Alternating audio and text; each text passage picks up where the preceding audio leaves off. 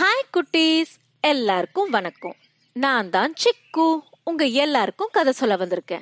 உங்க எல்லாரையும் சந்திச்சு கொஞ்ச நாள் ஆச்சு இல்லையா? ஏன்னா எனக்கு உடம்பு சரியில்லாம போயிடுச்சு.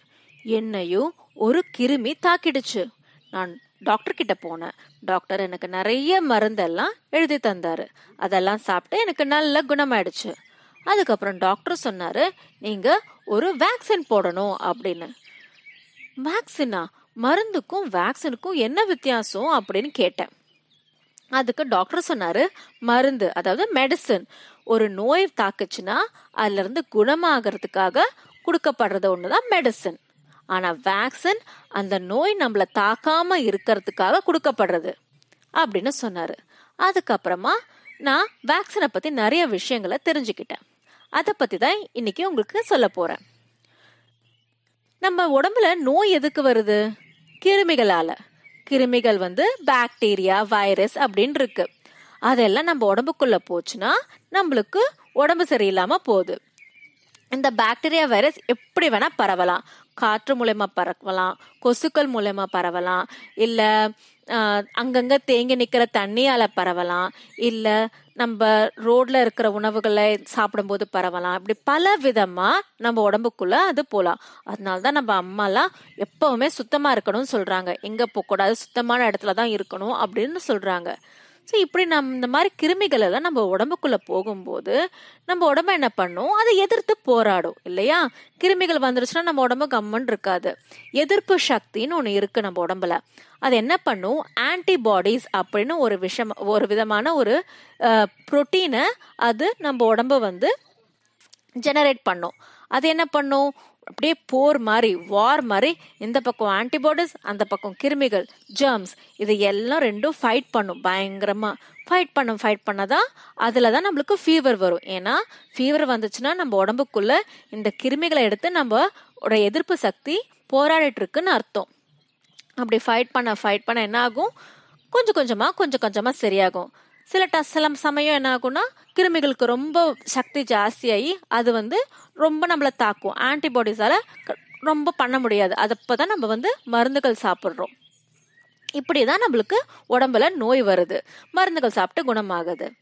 ஆனா இந்த வேக்சின் இந்த வேக்சின் என்னது? அது என்ன பண்ணுது?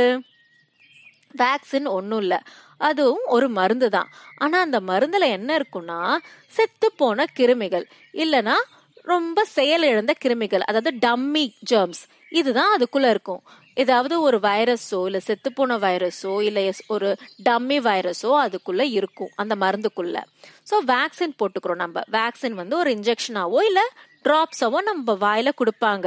நீங்க டாக்டர் கிட்ட போகும்போது கொடுத்துருக்காங்களா? ஞாபகம் வருதா? அந்த மாதிரி தான் கொடுப்பாங்க.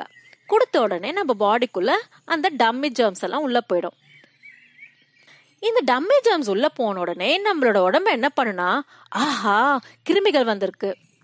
உடனே நம்ம ஆன்டிபாடிஸ் டீமை கூப்பிட்டு இந்த கிருமிகளை எதிர்த்து போராடணும் அப்படின்னு சொல்லி நம்ம எதிர்ப்பு சக்தி என்ன பண்ணும்? அந்த ஆன்டிபாடிஸ் புரோட்டீனை நல்லா ஜெனரேட் பண்ணும். பண்ணி பண்ணி சூப்பராக வாருக்கு ரெடியாக இருக்கும். ஆனா அதுதான் டம்மி ஜாம்ஸ் ஆச்சே. அது ஒண்ணுமே ஃபைட் பண்ணாது. அதனால ஆன்டிபாடிஸ் எல்லாம் ஜென்ரேட் ஆகி ஸ்ட்ராங்கா நம்ம பாடிக்குள்ள இருக்கும். என்ன வந்தாலும் நம்ம சமாளிக்கலாம் அப்படின்னு ரெடியா இருக்கும். ஸோ அடுத்த வாட்டி அந்த நோய் நம்மளை தாக்கும் போது ஆல்ரெடி இந்த ஆன்டிபாடிஸ்லாம் நம்ம உடம்புல ஸ்ட்ராங்காக இருக்கு இல்லையா? அதனால அந்த கிருமிகளால் நம்ம பாடியில் ஒன்றுமே பண்ண முடியாது. அதுக்காகத்தான் நம்ம வேக்சின் போடுறோம். உங்கள் எல்லாருக்கும் தெரிஞ்சிருக்கும். இப்போ நம்ம உலகத்தில் பெரிய பிரச்சனையா இருக்கிறது இந்த கொரோனா வைரஸ் அதுவும் ஒரு மிக கொடுமையான வைரஸ் தான். அதுக்கு தான் வேக்சின் கண்டுபிடிச்சிருக்காங்க. நிறைய பேர் அந்த வேக்சின் எடுத்திருக்காங்க. அந்த வேக்சின் எடுத்தவங்களுக்கு எல்லாம் இந்த நோய் வந்து கம்மியாக தான் தாக்கும். ரொம்ப பெரிய பாதிப்பெல்லாம் கொடுக்காது. ஏன்னா ஆல்ரெடி அவங்களுக்கு ப்ரொடெக்ட் ஆயிருக்கு இல்லையா? அதனால. முதல் முதல்ல வேக்சினை கண்டுபிடிச்சவர் இங்கிலீஷ் நாட்டுக்காரர். எட்வர்ட் எட்வர்ட் அப்படிங்கிறவர் தான் கண்டுபிடிச்சார். அவரு அவரோட தோட்டத்துல வேலை பார்க்குற ஒருத்தரோட மகனுக்காக இந்த வை அந்த வேக்சினை அவர் கண்டுபிடிச்சாரு. அவர் வந்து ஸ்மால் பாக்ஸ் அப்படின்னு ஒரு நோய்க்காக இதை கண்டுபிடிச்சாரு. இது போல பல வேக்சின்ஸ் வந்து அடுத்து வந்த காலத்துல நிறைய பேர் கண்டுபிடிச்சாங்க. அதுக்கு முக்கியமான ஒன்று போலியோ வேக்சின் உங்க எல்லாருக்குமே கொடுத்துருப்பாங்க. எல்லா குட்டி குழந்தைங்களுக்கும் பிறந்த உடனே நம்ம ஹாஸ்பிட்டலில் ஒரு வேக்சின் சார்ட் அப்படின்னு கொடுப்பாங்க. அந்த வேக்சின் சார்ட்டில் என்னென்ன வேக்சின் எல்லாம் குழந்தைங்களுக்கு கொடுக்கணும் எந்தெந்த வயசில் கொடுக்கணும் அப்படின்னு ஒரு லிஸ்ட்டே இருக்கும். உங்களுக்கும் அப்படி ஒன்று இருக்கும் உங்கள் அம்மா கிட்ட கேளுங்க. அதில் ஆல்ரெடி உங்களுக்கு நிறைய வேக்சின் கொடுத்துருப்பாங்க. இதெல்லாம் கொடுத்து குழந்தைகளை நல்ல ஆரோக்கியமாக அவங்க வந்து பாத்து பாதுகாக்கிறாங்க. புரியுதா? அதனால அடுத்த வாட்டி நீங்க வேக்சின் போட போகும்போது பயப்படாதீங்க. அந்த வேக்சின்னால உங்களுக்கு நல்லது தான் நடக்கும். அதுக்கப்புறம் கொரோனா வேக்சின் எல்லாம் உங்களோட அப்பா அம்மா பாட்டி தாத்தா எல்லாரும் போட்டுக்கிட்டாங்களான்னு கேட்டுக்கோங்க. புரியுதா? ஓகே குட்டீஸ்.